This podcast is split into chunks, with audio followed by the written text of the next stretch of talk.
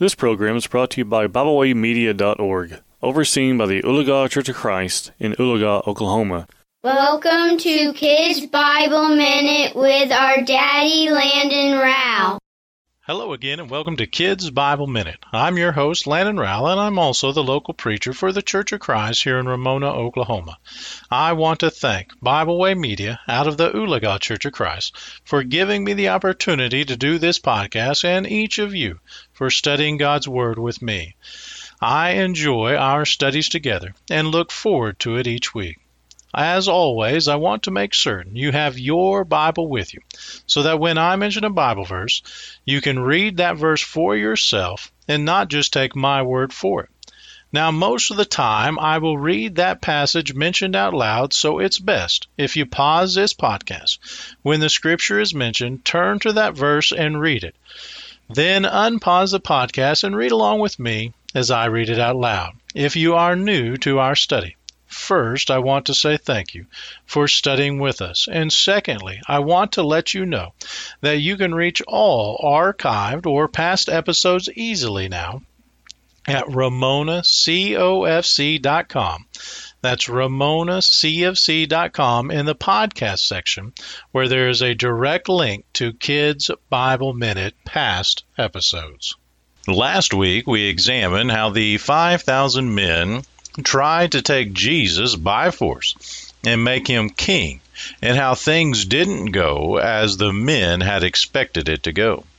Today, we're going to pick up where we left off by looking at what happened next in Matthew chapter 14, verses 22 through 33. With the crowd pressing on Jesus to take him, he withdrew up the mountain, but not before he sent his disciples away into the boat where they would find themselves on the Sea of Galilee. Now, there is a very important lesson we learn from our text. We see Jesus sent them into a storm. The text actually reads in Matthew 14 and verse 22 He made, that's Jesus, the disciples get into the boat. To keep the disciples from getting caught up in the crowd, Jesus made his disciples get into a boat and go out on the Sea of Galilee. However, there is also no doubt that Jesus knew a storm would be coming, and therefore it was because Jesus sent them out onto the sea that they got caught up in this storm. The point I want us to understand is that Jesus, God, will send us into storms. In fact, it doesn't take long after one obeys God's gospel plan of salvation to realize that becoming a Christian doesn't result in a smooth sailing for us. Christians sometimes forget this fact. And when trouble arises, they start to question whether or not they have sinned and are being disciplined by God. Don't get me wrong. God does discipline those who are His children, and He loves them, and so He does, as we see in Proverbs 3 11 through 12.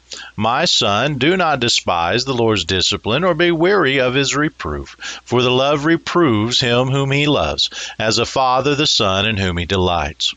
However, like we see with Job, just because we're going through a storm in our life, it doesn't mean that we are the cause based on our sin.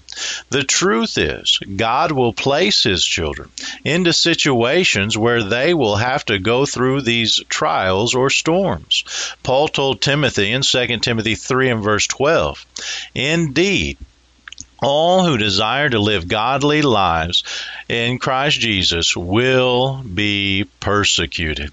Jesus said basically the same thing in John 16:33.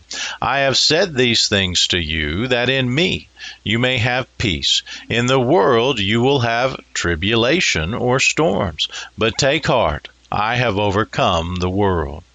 Listen, storms in this life are a part of life, but why would God send us specifically into them?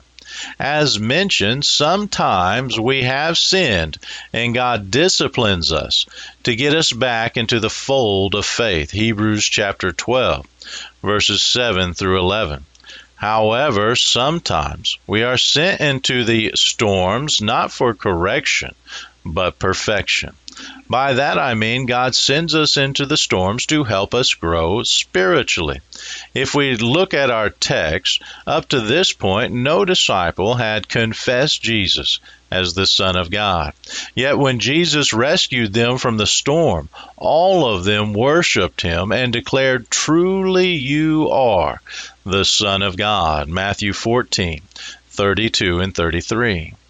Sometimes we're sent into the storm to help us then remember how important it is to put our trust or faith in God because He is our God and that He will always be there for His faithful children.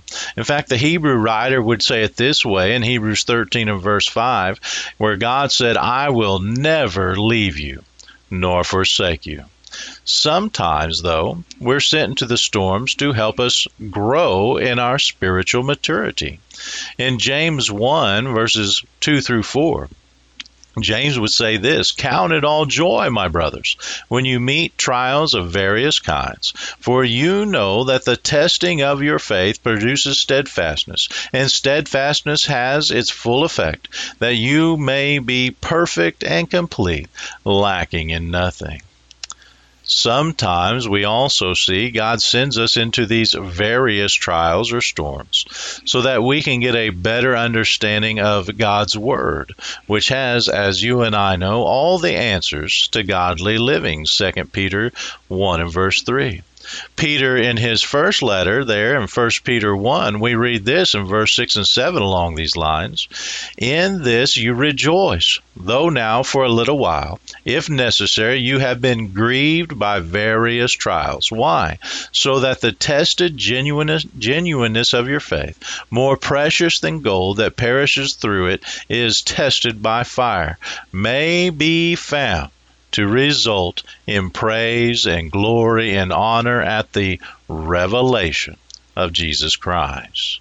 The most important thing we learn from all of this is that every time we go through these storms of life, is that God will always be there to rescue us because he, as the Hebrew writer said, never leaves us.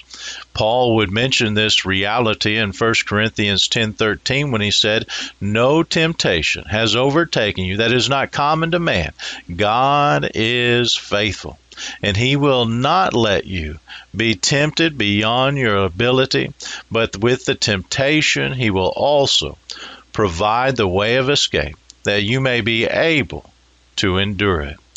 God will always send us into the storms of life, but will also help us, whether it be for discipline's sake or spiritual growth.